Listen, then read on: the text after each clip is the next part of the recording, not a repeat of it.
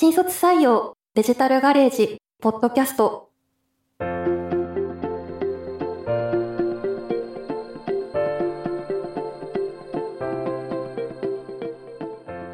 こんにちは。株式会社デジタルガレージ人事部の石橋です。この番組ではデジタルガレージで活躍する様々なスキルとキャリアを持ったプロフェッショナルたちがウェブサイトやパンフレットでは伝えきれない会社の雰囲気や事業内容をお届けします。どうぞよろしくお願いします。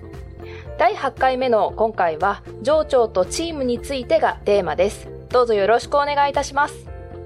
まずは今日お越しいただいたお二人にですね、自己紹介をしていただきたいんですけれども、まあ、お名前と所属部署と、まあ、どんなお仕事をされているかなど紹介いただけますでしょうかでは、まず清水さんお願いします。はい、えー清水明宏と申します。決済事業の営業部門でマネージャーをしております。えー主な業務内容としましては、まあ、マネージャーですので、あの、皆さんの実績管理であったりですとか、業務改善、あとあの、メンバーがそれぞれ持っている案件の、まあ、あの、伴走ですとか、アシストとか、まあ、そういった、あの、幅広く、えっ、と、チームメンバーを支える役割をしております。本日はよろしくお願いいたしますあ。りがとうございます。では次、堀井さんお願いします。はい。えっと、堀井ネオと申します。2023年度入社で今年新卒1年目になります。えっと決済事業部の営業担当をしております。よろしくお願いいたします。ありがとうございます。ではですね、清水さんに決済事業の営業部の中の所属チームの役割についてお伺いしたいんですけれども、よろしいでしょうか、はい。えっと、私どもの、えっと、営業部はですね、あの、基本的に営業の工程ごとに業務が分かれておりまして、あの、案件の種となる、あの、まあ、ネタを取ってくるところから、あの、実際にそれに対して提案をしてご契約いただくところで、えっと、実際に、あの、既存のお客様になっていただいたら、それをケアするっていうような大きくこう、工程が分かれているんですけれども、あの、私のグループはまさしくその提案してご契約を、あの、いただくクロージングする部隊になります。うんうん。ありがとうございます。じゃあですね、こう、お二人それぞれの、こう、チームの中での役割ってどういう風になってるんだろうってすごく気になるんですけれども、じゃあ、堀井さんはいかがですか？そうですね。えっと、決済事業部には清水さんという方がたくさんいらっしゃいまして、うんあの、私は、秋広さんと下の名前で呼ぶっていうのが、こう、チーム内での風習みたいな感じになってるんですけど、はい。その秋広さん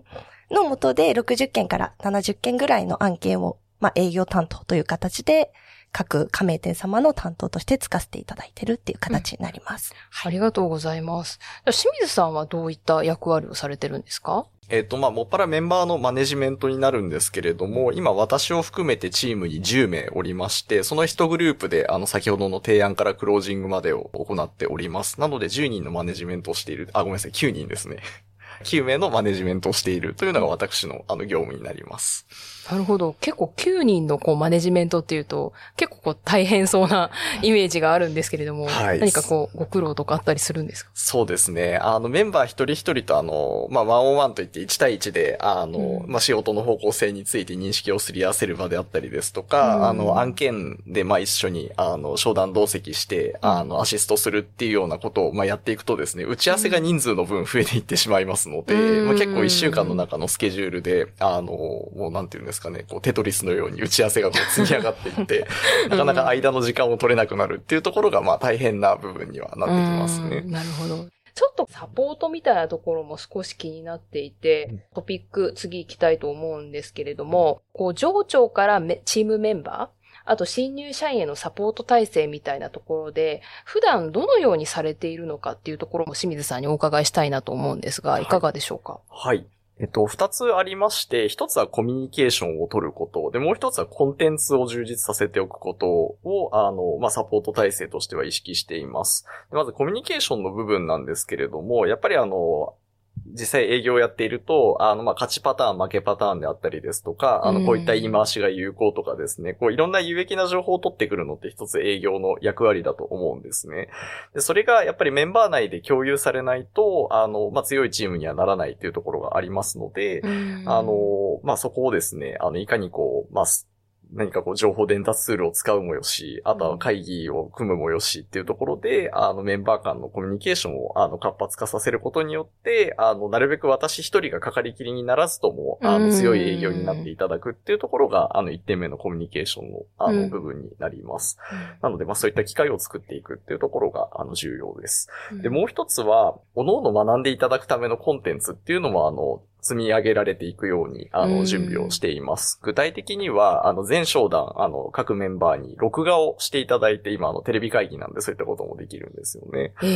なので、あの、そういった録画で、まあ、その中で特にお手本になるものをコンテンツとしてフォルダで共有したりですとか、あとあの、資料も出来栄えが良いものがあれば、それを共有して、あの、みんなで使えるような、あの、そういった形でコンテンツを整備することによって、あの、私がかかりきりにならずとも、あの、皆さんの自助努力の、まあ、自助になるっていうところで、あうん。の、コンテンツを充実させています。すごいいいですね。まあ、こうやって清水さんおっしゃってますけど、実際に堀井さんどうですか？あの、まあ、体感されていて、はい。こう、感想だったりとか、うんうん。ちょっとお伺いしたいんですけれども。はい。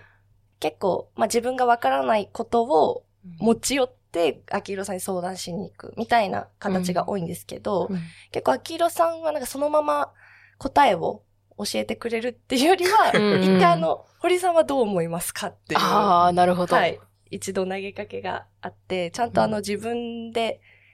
考えるとか、まあ、答えをちゃんと見つけてから、うんまあ、思考するような癖っていうのを、うん秋広さんはつけてくれるかなと。うん思いますあとそうですね、あの、おっしゃっていた、言ったあの、コンテンツの充実うんみたいなところも、すごいあの、膨大な量の録画ファイルが今、へうちのチームにはは。あります250件ぐらいありますね、今。あ、そう、えーあそんなあるんです多い。そう、多分すごいたくさんあって、いろんな人の営業スタイルを見れる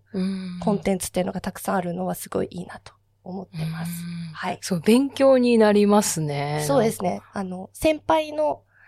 商談も見れますし、自分の同期とかの商談も見れたりするので、結構いろんなタイプの営業スタイルっていうのがあって、うんすごい参考になります。ありがとうございます。でちょっと清水さんにお伺いしたいんですけれども、はいこう新卒社員だからこそ、こう、ここは気をつけているなというポイントって何かありますか？はい。えっと、やっぱり新卒ですと社会人1年目ですので、なかなかこう組織っていう感覚が、あの、まだ養いきれてなかったりですとか、うん。あと、まあ、あの、いわゆる一般常識的なところでも判断に悩むことって、あの、経験が少ないので多いと思うんですよね。なの、で、えっと、決済事業部の、えー営業としての、あの、独自の研修として、社会人基礎っていう、あの、コンテンツも用意してですね、あの、えー。組織ってそもそもどういう階層で成り立っているとか、あうんと、それぞれが抱える責任って、あの、どこまでなのかとかですね、そういった、こう、基本的な概念っていうのを理解していただくっていうコンテンツも実は設けています。で、これ結構重要で、あの、やっぱり報告連絡相談をする際にも、あの、自分の役割を認識して初めて、それで適切にできると思いますうん。し、逆にあの、一人で抱え込まないっていうことにもつながると思うんですよね。やっぱ自分の責任がどこまでって分かることが重要ですので。うんなのでまあそういったところで、こう、社会人としての判断軸みたいなものをこう形成していただければっていうところが、あの、特に、あの、サポート体制として力を入れてるところになります。うん、なるほど。まあ、こういったこうサポート体制だったりとか、まあ、いろいろコンテンツがある中で、こう、堀井さん的にこう、印象に残ってることって何かありますか、そうですね。今、おっしゃっていただいた社会人基礎のところがやっぱ一番記憶に残っているというか、っていう部分で、うん。っていうのも、まあ一番、その配属されて一番最初にやってもらった研修っていうのもありますし、うんうん。あ、の、まあ今もう研修期間終わって実務に入ってはいるんですけど、うん。定期的に、あの、社会人基礎を振り返る時時間っていうのを設けていただいてて、こう、やっぱり自分の実業務に入ってると、そういう、まあ大きなとところっていうんですかね、社会人としての基礎みたいなところって振り返る時間あんまり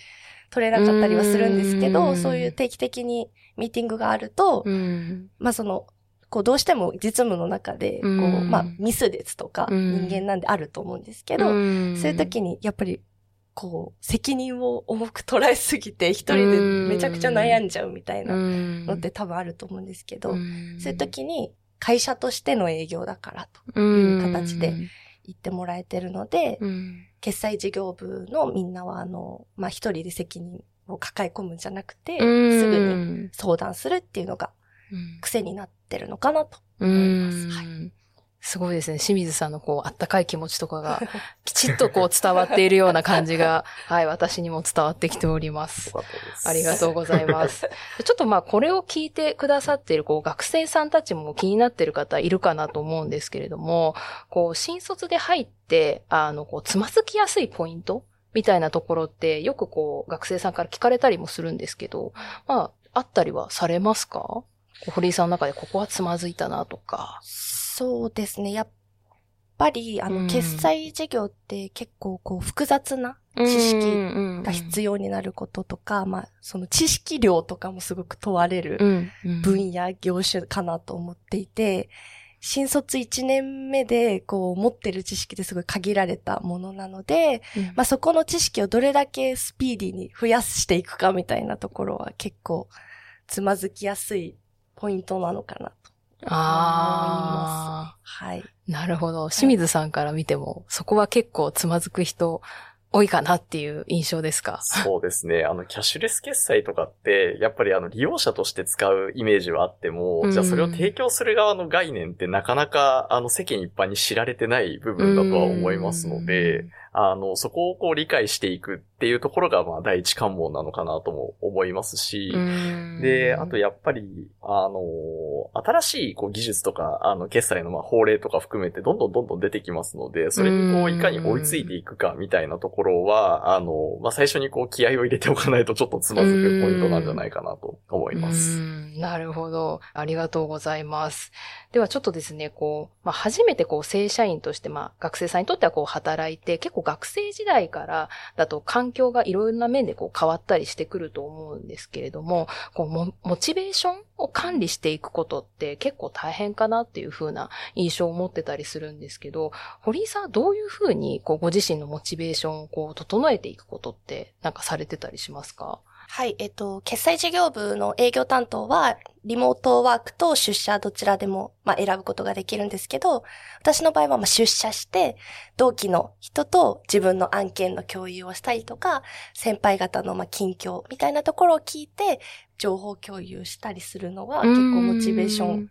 を保つのにつながるかなと思いまうす。んはい。なるほど。いいですね。こう、切磋琢磨しながら、こう、やられているっていう感じなんですね。ありがとうございます。こう、メンバー視点で言うとそういう形なようなんですが、こう、清水さん的な立場で言うと、どういうふうにこう、まあ、モチベーション管理みたいなところで気をつけてらっしゃるんですかね。そうですね。あの、先ほどお話ししたあの、ワンオンワン、1対1での打ち合わせっていうところで、うん。まあやっぱりその、それぞれ業務に対してどういうふうに向き合いたいであったりですとか、うん。将来どうなりたいっていうのは、あの、各メンバー思いがあるかと思いますので、うん。あの、なるべくそれに沿うような形で案件を割り当てさせていただいたりとか、で、まあ、あとそれをに対して取り組んでみてどう考えたかとか、そういった、うん。あの、メンバーからのアウトプットを踏まえて、またあの、うん今後のチーム運営にこう、活かしていくっていうような形で、あの、モチベーションを維持できるように取り組んでいます。ん、なるほど。まあそういうふうにこう、日々、あの、じゃあメンバーからも意見を聞いてっていうような形でやられている感じなんですね。はい、ありがとうございます。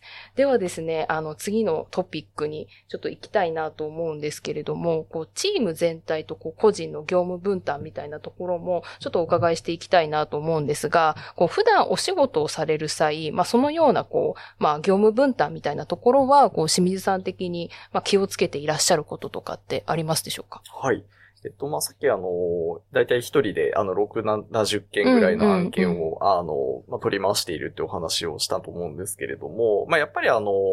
水物なので、増える時もあれば減る時もあるかと思います。なので、まあ、さっきあの、申し上げたようにコミュニケーションを、あの、非常に重要視してますので、あの、誰かが逼迫した時に手が空いてる人が、あの、すぐにアシストで入れるようにっていうところで、えっと、うん指示をするようにしています。なるほど。ありがとうございます。まあ、そんな中で結構協力体制みたいなところも、ちょっとどうなってるのかなっていうのはすごく気になるポイントではあるんですけれども、こう、堀井さんのこうご認識で全然問題ないので、なんかどういう、まあ、協力体制整ってるなっていうふうに思われたりされますか？今お仕事されていて。そうですね。と、チーム間でいきますと、うんまあなんかナレッジを共有できる場があって、まああの、すぐにこう、質問をできるようなツールっていうのももちろんありますし、こう、今までの各諸先輩方が貯めてきた、その、資料ですとか、うんうん。こう、共有資料みたいなのうんうがん。一つの場所にまとまってたりするので、そこを自分で探索しながら目当てのの資料をさ見つけたりととかっていうのももちろんあって、まあ自分がその新しい情報とかを手に入れたら、うんあの、みんなに共有してとか、うんそういうのもありますし、あの、月に一回全員が、うん。あの集まるミーティングっていうのがありまして、まあそういうところで各メンバーの営業スタイルをなんか参考にできるような場があったりとか、うん。こう、他社の情報っていうのもうん共有できる、うん勝つためのね、情そうですね報をね。あー勝利するための、なるほど。はい。情報をみんなで共有したりとか、うんはい、そういう場もあるので。じゃあ結構戦略的なところも結構大事に、こうチームで一丸となってやられてる感じなんですかね。そうですね。そういう体制が整ってると思います。うん。はい。清水さん的にはそれを狙って、まあ日々、あの考えられて皆さんに接ししているような感じなんですか？はい。なんか狙ってって言うとすごいかっこいい。そうですね。いい感じになっちゃうと思うんですけど、いえ、かっこいい感じになっちゃってなんか恥ずかしいなって思うんですけうん。いやいやいやあの、まさしくそうですね、あの、意図しているところとしては、あの、チームとして強くなることだと思いますので、もちろうんん案件一件一件は、あの、一人の担当がつきますけれども、あの、やっぱりそこで取れた情報とか、あうん。の、どういった勝ち筋が、あの、あるかとか、ん。そういった、あの、有益な情報っていうのはメンバーで共有して、あの、皆さんのその業務のレベルを、あの、なるべく高い水準で標準化していくっていうことがやっぱり、あの、チームとして強くなるためには必要不可欠ですので、そこは個人プレーではなくて、あの、ちゃんとまとまるようにっていうところは意図している部分になりますね。なるほど。いいですね。ちょっとなんかその意図うまくこう回っている感じがすごく伝わってきます。ありがとうございます。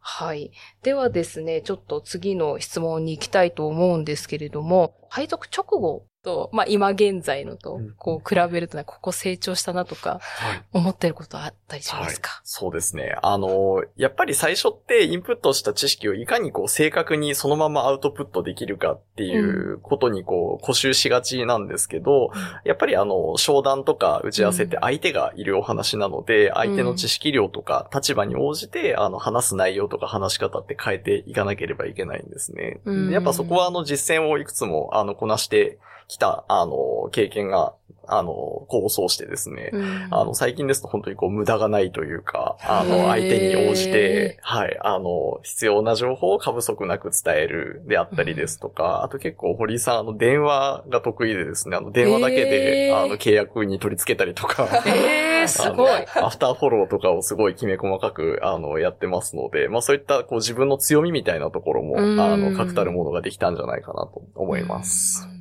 なるほど。ご自身でこう、自分の強みみたいなところって、はい。こう、自覚されてらっしゃるんですか？いや、最初は全然自覚してなかったんですけど、うん。その、秋広さんに電話で契約取れました、みたいな感じで 報告したら、すごい。いみたいな感じをちょっと褒めてくださって、そういう時、あ、やっぱなんかそういう、まあ、アフターフォローですとか、うん。まあ、営業対応、うん。その、どれだけこう、向こうに寄り添ったうん提案とか、運用をこう、ご提案できるかみたう。いな。ところを深く考えるのが自分の強みなのかなっていうのは、だんだんですけど、うん。分かってきた段階かなと思います。なるほど。はいいいですね。良いタイミングで、じゃあ、こう、お褒めの言葉が、そうですね。言っていただけるような感じなんですね。ありがとうございます。とんでもございません。いつもありがとうございます。ありがとうございます。じゃあちょっとまた次のこう視点で言うと、こう仕事を進める中で、こう決済のこう営業特有の苦労話みたいなものもあったりされますでしょうか？はい、そうですね。あの、私個人の経験でいきますと、あの、地方自治体のあの、水道料金の決済の案件が、あの、苦労話として、あの、ご紹介できるかなと思います。。決済事業には、えっ、と、未だかつてなかった、あの、カード決済を申し込むときに、あの、皆さん、あの、紙に書いて、あの、水道局に送ると思うんですけれども、うん。あの、それを、あの、お預かりして、カードを登録するっていう作業を、まあ、決済事業の中ではやる体制がございませんでした。うん。これを一から、あの、構築したっていうのが、あの、苦労話ですね。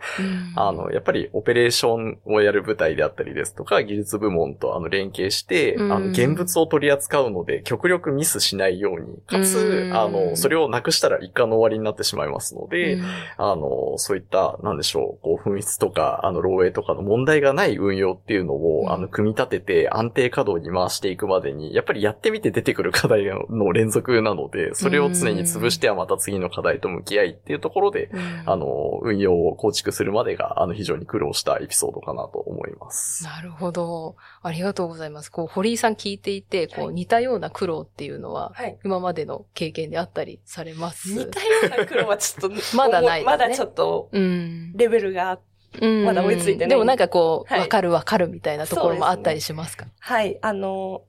まあそうですね、他部署の方と連携して、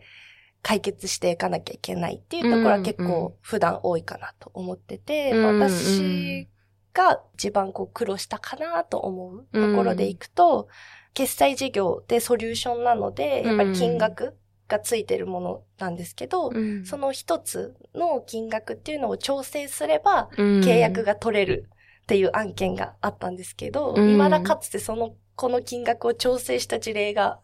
まだないっていう。状況で、ただそこを調整すれば契約が取れるっていう話だったので、あの、やっぱりリアルで話しかけに行って、うんそこを、まあ、担当されてたのがオペレーションうん。を担当する部署だったんですけど、そこの、まあ、担当者の方に直接話しに行って、うん。まあ、正当性ですね。その金額を調整する、まあ、正当性みたいなのをきちんとうん。ロジック通り立てて、こう、ご説明した上で、うん。金額調整ができるっていうことになって、無事契約できたっていう話があるので、やっぱり、あの、営業部だけでうん、完結するっていうよりは、他部署の方との連携っていうのが大事になってくるうん。かなと思います。しっかりとこうコミュニケーションを取ることで、はいまあ一個一個がこう成り立つみたいなそうですね形ですよね。はい。うんうん。ありがとうございます。はい。ではですね、ちょっとこう次のトピックに行きたいなと思うんですけれども、こう仕事の面白さややりがいみたいなところは、こうどんなところにあるかというところをお伺いしたいんですが、清水さんいかがですか？はい。えっと、二つありまして、まあ、一つはその、決済事業としての面白みとしましては、やっぱりこれまでに、あの、キャッシュレス決済が入っていなかった領域に、うんあの、まあ、実装できたりですとか、あと、まあ、この、これまでこの世の中になかった、あの、サービスのローンチに関われることだと思います。うん。あの、最近ですと、あの、顔で認証する決済、なんでもうスマホすら持たなくていいみたいなものであったりですとか、あの、他にも、あの、無人で施設運用をするとかですね、あの、どんどんどんどん使われる領域が広がってますので、まあ、そういったものが世に送り出されて、あの、こう、リリースが出たりとかすると、あ、なんか自分がこう、関与したものが、あの、実際にこう、世の中に実装されたんだなっていう実感があるところが、あの、まず決済事業としてのやりがいかと思います。うん。うん。で、えっと、2点目が、えっと、マネージャーとして、あの、まあ、やりがいを感じるところとしましては、やっぱり、あの、メンバーの成長だと思います。うん。あの、そのメンバーのやっぱりできることが増えたりですとか、あの、自律的に物事を考えてアクションしできるようになったりとか、まあそういったところをこう、ほうれん草とかを受けて実感するときっていうのは、あの、すごいこう、チームの実績としても、あの、強くなりますし、うん。あの、こう、いろいろコンテンツの充実とか、あの、自分のこう取り組んだことが、あの、みうん実ったなっていう実感がありますね。うん、なるほど。じゃあ結構堀井さんの、じゃあ成長も、はい。こう、やりがいとしてあるっていうことですそうね。ですね。おかげさまで。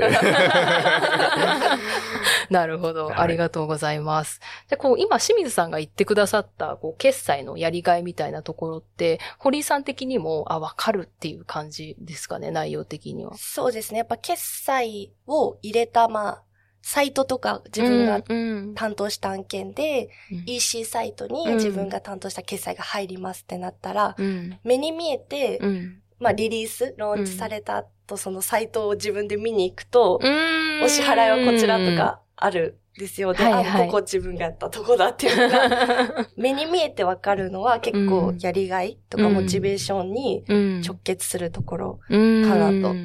思います。はい。い。確かにいいですよね。こうはいあ、これ自分がやったんだっていう実感というか、うんうんう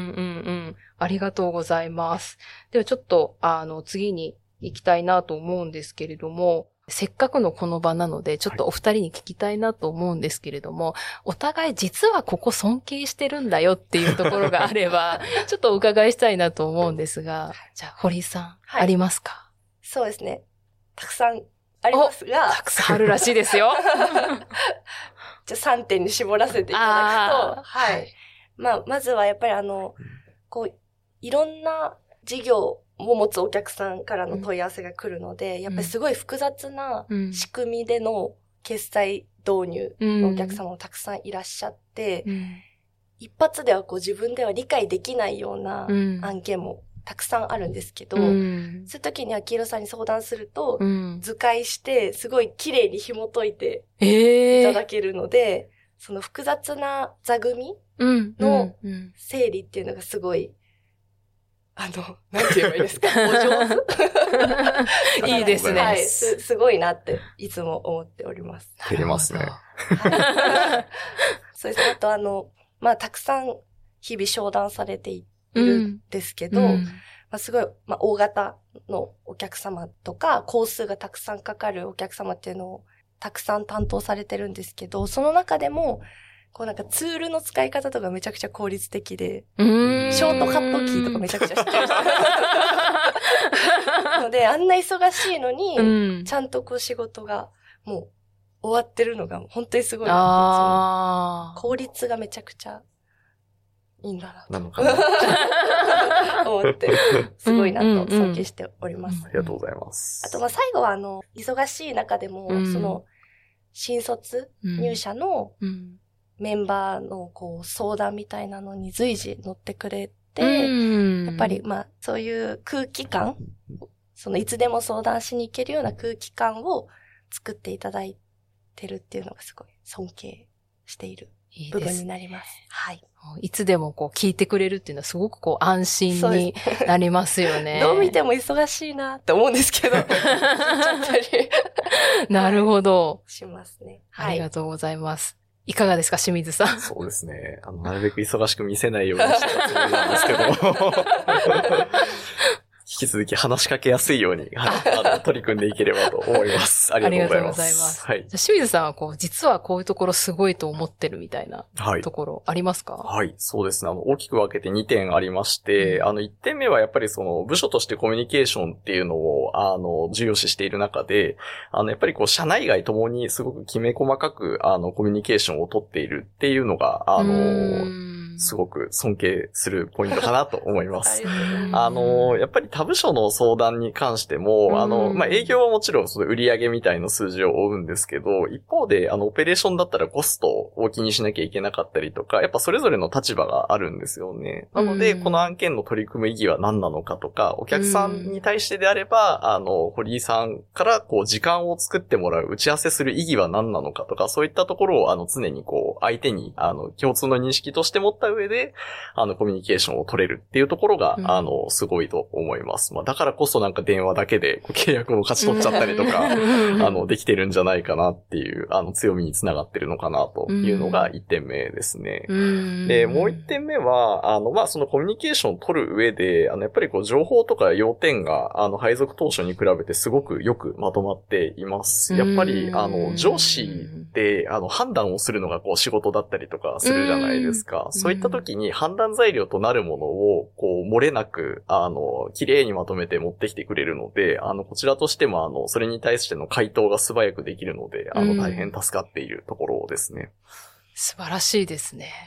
いかがですか堀井さん？初めて聞いた。あ、本当ですか？嬉しいです、めっちゃ。私が相談するメインそうですな感じなね。ので、うんそうですね。まあなかなかそういう場でははい恥ずかしくて言えないっていうのもありますからね。そうですね。うん。いい機会になったなと思います。よかったです。こう、いい機会を提供できて大ありが変よかっとうございます。た。ありがとうございます。はいはい。では今回は以上となりますが、皆さん本日はいかがでしたか？最初結構緊張してたんですけど、はい。はい。自分のその、いいところみたいなのも教えていただいて、うんすごい有意義な時間になったかなよかったと思いでます。す。はい。ありがとうございます。いかがですか？清水さんは。はい。そうですね。あの、普段、まあ、あの、1対1で話すにしても、なかなかこういった形で、うんあの、うんなんていうんですかね、お互いの尊敬する部分とか、うんまあ、そういったところを話す機会ってなかなかなかったと思いますので、うんあの、私としても、あの、なんでしょう、これを糧に、うんあの、引き続き、チーム運営頑張っていければと思っています。ありがとうございます。はい。では、あの、今回の番組進行はですね、人事部の石橋が担当しまして、上長とチームについてをテーマにはお話しいたしました。デジタルガレージは一緒に挑戦する仲間を募集しています。私たちと共にあなたの未来を切り開いてみませんか？それではまた次回のエピソードをお楽しみに。さようなら。